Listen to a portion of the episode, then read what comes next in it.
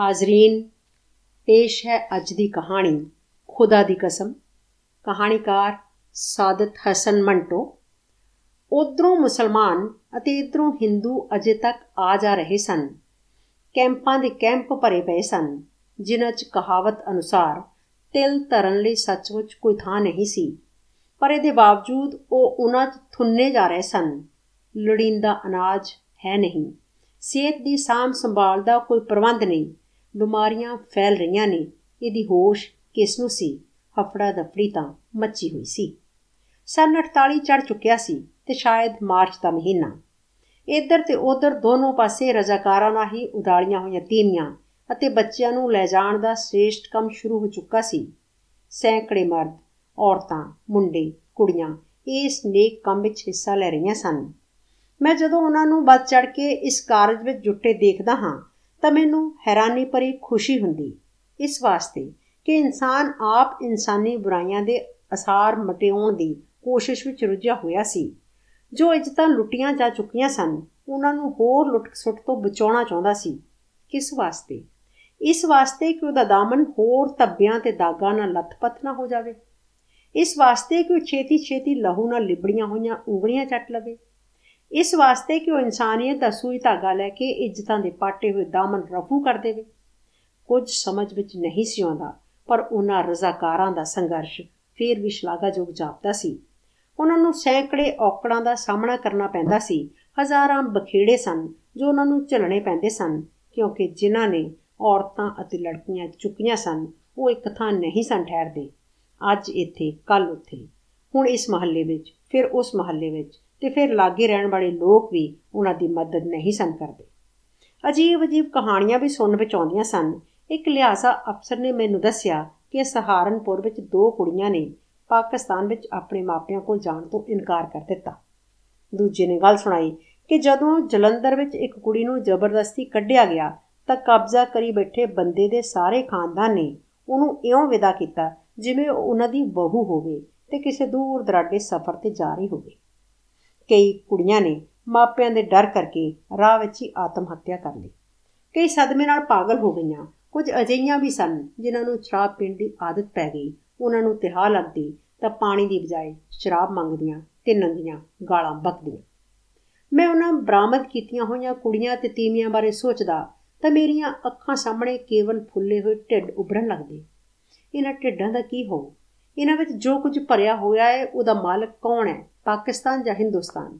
ਅਤੇ ਉਹ 9 ਮਹੀਨਿਆਂ ਦਾ ਭਾਰ ਟੋਣਾ ਇਸ ਦੀ ਉਜਰਤ ਪਾਕਿਸਤਾਨ ਅਦਾ ਕਰੂ ਜਾਂ ਹਿੰਦੁਸਤਾਨ?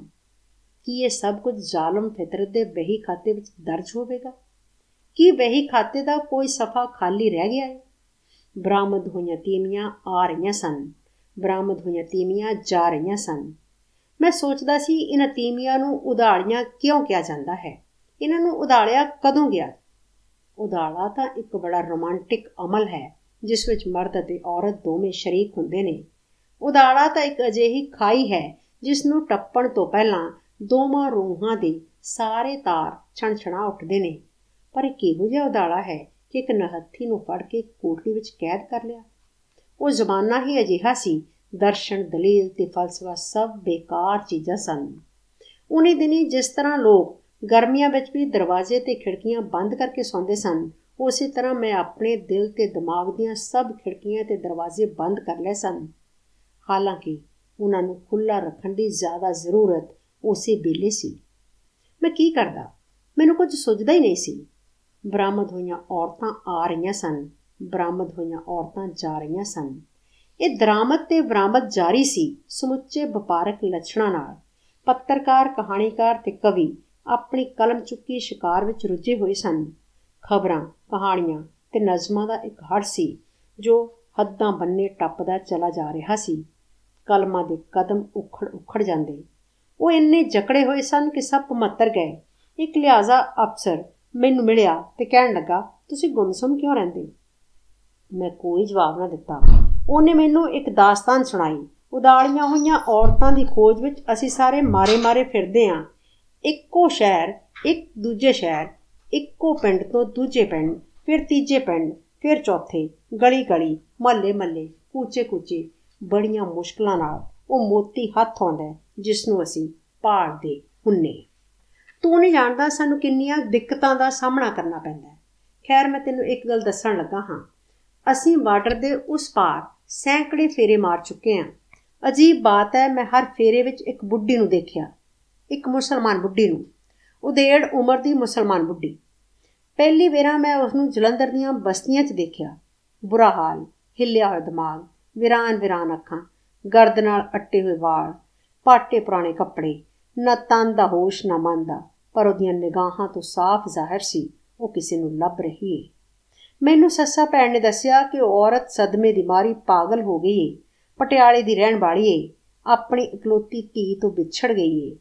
ਅਸੀਂ ਬੜੇ ਯਤਨ ਕੀਤੇ, ਉਹਦੀ ਲੜਕੀ ਨੂੰ ਲੱਭਣ ਦੇ, ਪਰ ਅਸਫਲ ਰਹੇ, ਲੱਗਦਾ ਹੱਲਿਆਂ 'ਚ ਮਾਰੀ ਗਈ, ਪਰ ਬੁੱਢੀ ਨਹੀਂ ਮੰਨਦੀ।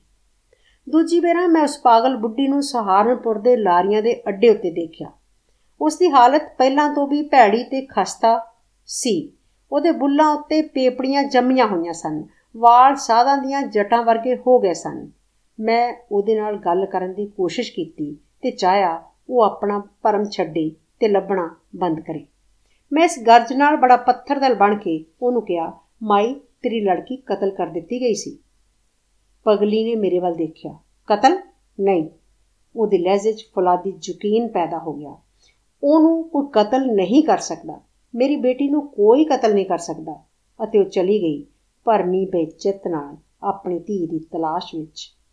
ਮੈਂ ਸੋਚਿਆ, ਇੱਕ ਨਿਰੰਤਰ ਤੇ ਵਹਿਮੀ ਭਾਲ ਪਰ ਪਗਲੀ ਨੂੰ ਕਿਉਂ ਇੰਨਾ ਯਕੀਨ ਸੀ ਕਿ ਉਹਦੀ ਬੇਟੀ ਉੱਤੇ ਕੋਈ ਕਿਰਪਾਨ ਨਹੀਂ ਉੱਠ ਸਕਦੀ?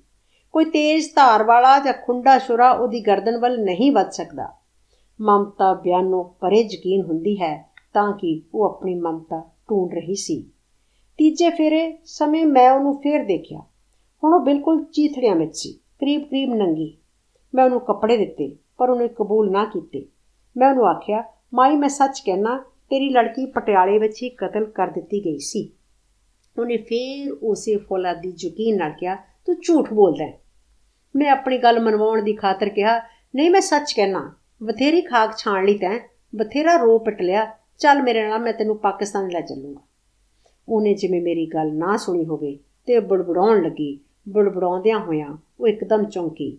ਹੁਣ ਉਹਦੇ ਲਹਿਜੇ ਵਿੱਚ ਫੁਲਾਦ ਤੋਂ ਵੀ ਠੋਸ ਯਕੀਨ ਸੀ ਨਹੀਂ, ਮੇਰੀ ਬੇਟੀ ਨੂੰ ਕੋਈ ਕਤਲ ਨਹੀਂ ਕਰ ਸਕਦਾ। ਮੈਂ ਪੁੱਛਿਆ, ਕਿਉਂ ਕਤਲ ਨਹੀਂ ਕਰ ਸਕਦਾ? ਬੁੱਢੀ ਨੇ ਹੌਲੀ-ਹੌਲੀ ਕਿਹਾ, ਉਹ ਖੂਬਸੂਰਤ ਹੈ। ਇੰਨੀ ਸੋਹਣੀ ਹੈ ਕਿ ਉਹਨੂੰ ਕੋਈ ਕਤਲ ਨਹੀਂ ਕਰ ਸਕਦਾ। ਉਹਨੂੰ ਕੋਈ ਚਪੇੜ ਤੱਕ ਨਹੀਂ ਮਾਰ ਸਕਦਾ।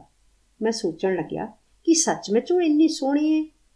ਹਰ ਮਾਂ ਦੀਆਂ ਅੱਖਾਂ ਵਿੱਚ ਉਹਦੀ ਔਲਾਦ, ਚੰਬੇ ਆਫਤਾਬ, ਚੰਬੇ ਮਾਤਾਬ ਹੁੰਦੀ ਏ। ਮਗਰ ਇਸ ਤੂਫਾਨ ਵਿੱਚ ਕਿਹੜੀ ਖੂਬਸੂਰਤੀ ਏ ਜੋ ਇਨਸਾਨ ਦੇ ਖੁਰਦਰੇ ਹੱਥੋਂ ਬਚੀ ਏ ਫਿਰ ਵੀ ਹੋ ਸਕਦਾ ਹੈ ਕੁੜੀ ਸੱਚਮੁੱਚ ਖੂਬਸੂਰਤ ਹੋਵੇ। ਪਰ ਫਰਾਰ ਦੇ ਲੱਖਾਂ ਰਾਹ ਨੇ। ਦੁੱਖ ਇੱਕ ਐਸਾ ਚੌਂਕ ਹੈ ਜੋ ਆਪਣੇ ird-gird ਲੱਖਾਂ ਸਗੋਂ ਕਰੋੜਾਂ ਸੜਕਾਂ ਦਾ ਜਾਲ ਬਣ ਲੈਂਦਾ ਹੈ। ਬਾਰਡਰ ਦੇ ਉਸ ਪਾਰ ਕਈ ਫੇਰੇ ਲੱਗੇ। ਹਰ ਵਾਰ ਮੈਂ ਉਸ ਪਗਲੀ ਨੂੰ ਦੇਖਿਆ। ਹੁਣ ਉਹ ਹੱਡੀਆਂ ਦਾ ਢਾਂਚਾ ਰਹਿ ਗਈ ਸੀ। ਨਿਗਾਹ ਘਟ ਗਈ ਸੀ। ਟੋਟੋ ਚਲਦੀ ਸੀ। ਉਹਦੀ ਭਾਲ ਜਾਰੀ ਸੀ ਬੜੀ ਛਿੱਦਤ ਨਾਲ। ਉਹਦਾ ਯਕੀਨ ਉਸੇ ਤਰ੍ਹਾਂ ਪੱਕਾ ਸੀ ਕਿ ਉਹਦੀ ਧੀ ਜਿਉਂਦੀ ਏ, ਇਸ ਵਾਸਤੇ ਕਿ ਉਹਨੂੰ ਕੋਈ ਮਾਰ ਨਹੀਂ ਸਕਦਾ। ਸੱਸਾ ਭੈਣ ਨੇ ਮੈਨੂੰ ਕਿਹਾ ਕਿ ਇਸ ਔਰਤ ਨਾਲ ਮਗਜ਼ ਪਈ ਫਜ਼ੂਲ ਹੈ ਇਸ ਦਾ ਦਿਮਾਗ ਹਿਲ ਚੁੱਕਿਆ ਹੈ। ਬਿਹਤਰ ਇਹ ਹੈ ਕਿ ਤੂੰ ਇਹਨੂੰ ਪਾਕਿਸਤਾਨ ਲੈ ਜਾ ਤੇ ਪਾਗਲਖਾਨੇ ਦਾਖਲ ਕਰਾ ਦੇ। ਮੈਂ ਮناسب ਨਾ ਸਮਝਿਆ। ਮੈਂ ਉਹਦੀ ਵਹਿਮੀ ਭਾਲ ਜੋ ਉਸ ਦੀ ਜ਼ਿੰਦਗੀ ਦਾ ਹਕੀਕੀ ਸਹਾਰਾ ਸੀ, ਉਸ ਤੋਂ ਖੋਣੀ ਨਹੀਂ ਸੀ ਚਾਹੁੰਦਾ। ਮੈਂ ਉਸ ਨੂੰ ਇੱਕ ਵਿਸ਼ਾਲ ਤੇ ਲੰਬੇ ਚੌੜੇ ਪਾਗਲਖਾਨੇ ਚੋਂ, ਜਿਸ ਵਿੱਚ ਉਹ ਮੀਲਾਂ ਦਾ ਫਾਸਲਾ ਤੈਅ ਕਰਕੇ ਆਪਣੇ ਪੈਰਾਂ ਤੇ ਛਾਲਿਆਂ ਦੀ ਤੇਵ ਜਾ ਸਕਦੀ ਸੀ, ਉਠਾ ਕੇ ਇੱਕ ਨਿੱਕੀ ਜਿਹੀ ਚਾਰ ਦੀਵਾਰੀ ਵਿੱਚ ਕੈਦ ਕਰਾਉਣਾ ਨਹੀਂ ਚਾਹੁੰਦਾ ਸੀ। ਆਖਰੀ ਵਾਰ ਮੈਂ ਉਹਨੂੰ ਅੰਮ੍ਰਿਤਸਰ ਵਿੱਚ ਦੇਖਿਆ। ਉਹਦੀ ਹਾਰੀ ਹੋਈ ਦੇਹ ਦਾ ਇਹ ਹਾਲ ਸੀ ਕਿ ਮੇਰੀਆਂ ਅੱਖਾਂ ਵਿੱਚੋਂ ਹੰਝੂ ਆ ਗਏ। ਮੈਂ ਫੈਸਲਾ ਕਰ ਲਿਆ ਕਿ ਉਹਨੂੰ ਪਾਕਿਸਤਾਨ ਲੈ ਜਾਊਂਗਾ ਤੇ ਪਾਗਲਖਾਨੇ ਦਾਖਲ ਕਰਾ ਦਊਂਗਾ। ਉਹ ਫਰੀਦ ਦੇ ਚੌਂਕ 'ਚ ਖੜੀ ਆਪਣੀਆਂ ਨੀਮ ਅੰਨੀਆਂ ਅੱਖਾਂ ਨਾਲ ਇੱਧਰ-ਉੱਧਰ ਦੇਖ ਰਹੀ ਸੀ। ਮੈਂ ਸੱਸਾ ਭੈਣ ਨਾਲ ਇੱਕ ਦੁਕਾਨ ਤੇ ਬੈਠਾ, ਉਦਾਲੀ ਹੋਈ ਲੜਕੀ ਬਾਬਤ ਬਾਤਚੀਤ ਕਰ ਰਿਹਾ ਸੀ, ਜਿਸ ਬਾਰੇ ਸਾਨੂੰ ਇਹ ਸੂਚਨਾ ਮਿਲੀ ਸੀ ਕਿ ਉਹ ਸਾਬਣ ਬਾਜ਼ਾਰ ਵਿੱਚ ਇੱਕ ਹਿੰਦੂ ਬਾਣੀਏ ਦੇ ਘਰ ਬੈਠੀ ਹੈ। ਗੱਲਬਾਤ ਮੁੱਕੀ ਤਾਂ ਮੈਂ ਉੱਠਿਆ, ਉਸ ਪਗਲੀ ਨੂੰ ਸੱਚ ਝੂਠ ਕਹਿ ਕੇ ਉਹਨੂੰ ਪਾਕਿਸਤਾਨ ਜਾਣ ਲਈ ਰਾਜ਼ੀ ਕਰਾਂ ਕਿ ਇੱਕ ਜੋੜਾ ਉਧਰੋਂ ਲੰਘਿਆ। ਤੀਵੀ ਨੇ ਕੁੰਡ ਕੱਢਿਆ ਹੋਇਆ ਸੀ, ਛੋਟਾ ਜਿਹਾ ਕੁੰਡ ਉਹਦੇ ਨਾਲ ਇੱਕ ਸਿੱਖ ਗੱਭਰੂ ਸੀ। ਬੜਾ ਚੈਲ ਬੰਕਾ ਬੜਾ ਨਰੋਆ, ਤਿੱਖੇ ਨੈਣ ਨਕਸ਼ਾਂ ਵਾਲਾ। ਜਦੋਂ ਦੋਵੇਂ ਉਸ ਪਗਲੀ ਦੇ ਕੋਲ ਦੀ ਲੰਘੇ ਤਾਂ ਗੱਭਰੂ ਇੱਕਦਮ ਠਠੰਬਰ ਗਿਆ। ਉਹਨੇ ਦੋ ਹੱਥ ਪਿੱਛੇ ਹਟ ਕੇ ਤੀਮੀ ਦਾ ਹੱਥ ਫੜਿਆ। ਕੁਝ ਇੰਨੇ ਅਚਾਨਕ ਢੰਗ ਨਾਲ ਕਿ ਤੀਮੀ ਨੇ ਆਪਣਾ ਛੋਟਾ ਜਿਹਾ ਕੁੰਡ ਚੁੱਕਿਆ, ਲੱਠੇ ਦੀ ਧੋਤੀ ਹੋਈ ਚਿੱਟੀ ਚਾਦਰ ਤੇ ਘੇਰੇ 'ਚ ਮੈਨੂੰ ਇੱਕ ਕੁੜੀ ਦਾ ਅਜੀਹਾ ਗੁਲਾਬੀ ਚਿਹਰਾ ਦਿਖਾਈ ਦਿੱਤਾ, ਜਿਸ ਦਾ ਹੁਸਨ ਬਿਆਨ ਨਹੀਂ ਕੀਤਾ ਜਾ ਸਕਦਾ ਸੀ। ਮੈਂ ਉਹਨਾਂ ਦੇ ਐਨ ਕੋਲ ਖੜਾ ਸੀ। ਸਿੱਖ ਗੱਭਰੂ ਨੇ ਉਸ ਰੂਪ ਦੀ ਰਾਣੀ ਨੂੰ ਉਸ ਪਗਲੀ ਵੱਲ ਇਸ਼ਾਰਾ ਕਰਦਿਆਂ ਹੌਲੀ ਜਿਹਾ ਆਖਿਆ, ਤੇਰੀ ਮਾਂ। ਗੁਲਾਬੀ ਚਿਹਰੇ ਵਾਲੀ ਕੁੜੀ ਨੇ ਇੱਕ ਪਲ ਹੀ ਦੇਖਿਆ ਤੇ ਘੁੰਡ ਛੱਡ ਦਿੱਤਾ ਤੇ ਫੇਰ ਸਿੱਖ ਗੱਭਰੂ ਦੀ ਬਾਹ ਫੜ ਕੇ ਮਲਕੜੇ ਆਖਿਆ, ਚਲੋ। ਅਤੇ ਉਹ ਦੋਵੇਂ ਸੜਕ ਤੋਂ ਰਤਾ ਪਰਾਂ ਹਟ ਕੇ ਫੁਰਤੀ ਨਾਲ ਅਗਾਹ ਨਿਕਲ ਗਏ। ਪਗਲੀ ਚੀਕੀ, ਭਾਗ ਭਰੀ ਭਾਗ ਭਰੀ ਉਹ ਬੜੀ ਬੇਚੈਨ ਸੀ ਮੈਂ ਹੋਰ ਲਾਗੇ ਹੋ ਕੇ ਪੁੱਛਿਆ, ਕੀ ਗੱਲ ਹੋ ਗਈ ਮਾਈ? ਉਹ ਕੰਬ ਰਹੀ ਸੀ। ਮੈਂ ਉਹਨੂੰ ਦੇਖਿਆ, ਮੈਂ ਉਹਨੂੰ ਦੇਖਿਆ। ਮੈਂ ਪੁੱਛਿਆ, ਕਿਹਨੂੰ? ਉਹਦੇ ਮੱਥੇ ਹੇਠਾਂ ਦੋ ਖੁੱਡਾਂ 'ਚ ਉਹਦੀਆਂ ਅੱਖਾਂ ਦੇ ਬੇਨੂਰ ਡੇਲੇ ਘੁੰਮ ਰਹੇ ਸਨ, ਆਪਣੀ ਧੀ ਨੂੰ, ਆਪਣੀ ਭਾਗ ਭਰੀ ਨੂੰ। ਮੈਂ ਕਿਹਾ, ਉਹ ਮਰ ਖਪ ਚੁੱਕੀ ਹੈ ਮਾਈ? ਉਹਨੇ ਚੀਖਦਿਆਂ ਆਖਿਆ, ਤੂੰ ਝੂਠ ਬੋਲਦਾ ਹੈ। ਇਸ ਵੇਰਾਂ ਮੈਂ ਉਹਨੂੰ ਪੂਰਾ ਯਕੀਨ ਦਿਵਾਉਣ ਖਾਤਰ ਕਿਹਾ ਮੈਂ ਖੁਦਾ ਦੀ ਕਸਮ ਖਾ ਕੇ ਕਹਿਣਾ ਉਹ ਮਰ ਚੁੱਕੀ ਹੈ। ਇਹ ਸੁਣਦਿਆਂ ਹੀ ਪਗਲੀ ਚੌਂਕ ਵਿੱਚ ਢੇਰੀ ਹੋ ਗਈ।